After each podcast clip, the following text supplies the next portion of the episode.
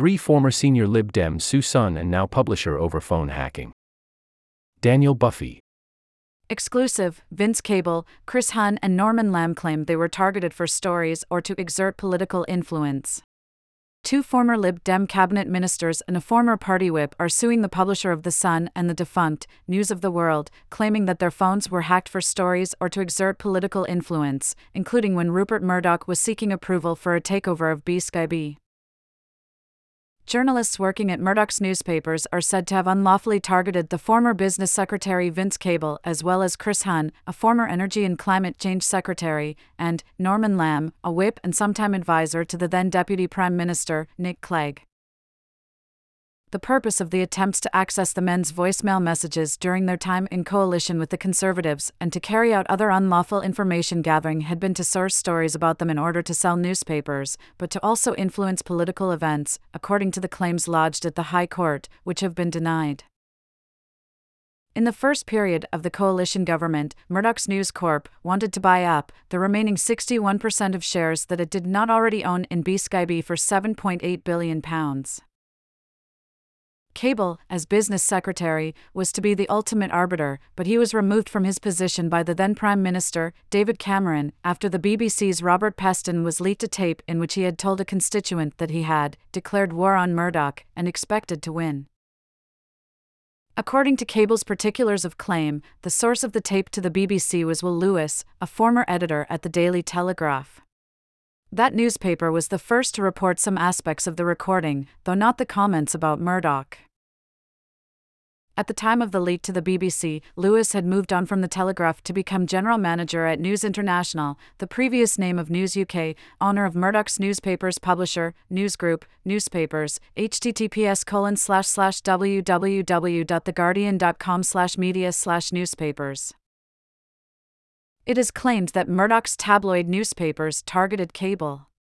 In about December 2010, by unlawfully obtaining the covert recordings of his private conversations in his constituency surgery by improper payments or inducements to Jim Robinson, who soon afterwards was given a senior role at News International, an employee of the Daily Telegraph IT department, and or by other unlawful means by Will Lewis, the general manager of News International, who released them to the BBC, causing them to be published. Lewis declined to comment on the allegations. In further support of Cable's allegations, the particulars of claim say the former cabinet minister will rely on a series of calls to his mobile in June 2010, when News Corp's intention to buy the shares was announced, and then the day after the company had asked the EU to approve its proposed takeover in December that year. Cable claims that between July 27, 2004 and December 31, 2011, a total of 383 calls were made by journalists at the Wapping headquarters of The Sun and News of the World, the overwhelming majority of which he will infer were made for the purposes of unlawfully intercepting his voicemail messages.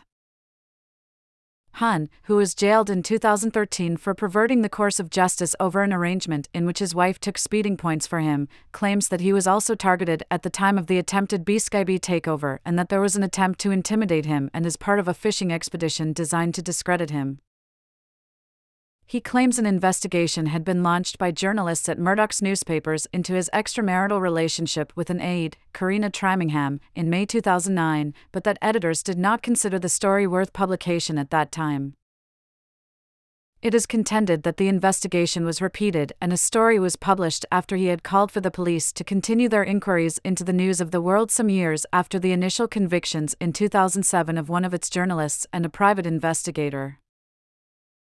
Huhne's particulars of claim cite an email in September 2010 from Fred Michel, a vice president for government and public affairs at News Corp, to Rebekah Brooks, the then chief executive of News International, who is now chief executive of News UK, in which he wrote, The key will be for prominent Lib Dems like Clegg and Huhne to stay silent on it, and I think they will.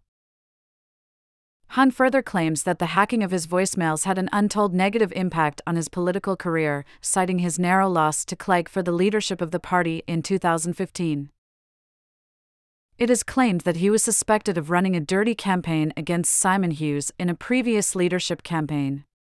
Hughes and his supporters are said to have suspected him of being behind his rival being outed as gay by News Group newspapers, on the subject of which voicemails had been left on Huhne's phone. Hughes backed Clegg in 2007, and he subsequently defeated Huhne by a small margin. In a statement to The Guardian, Huhne said he believed phone hacking was a tool not just for tabloid titillation, but also to find compromat to get rid of pesky politicians and also to indulge in corporate espionage to further Murdoch's interests. The particulars of claim for Lamb, who was Clegg's chief political advisor in the early years of the coalition government before becoming a government whip, allege that there were five calls to his phone in June 2010 around the time he met Michel when he first told him of News Corp's intention to buy the BSkyB shares. There were also five calls around the time of a second meeting with Michel, during which it is claimed threats were made by Mr. Michel regarding to the potential impact on coverage of the Liberal Democrats by News International should an adverse decision be made in respect of the News Corporation BSkyB bid. A spokesperson for News UK declined to comment.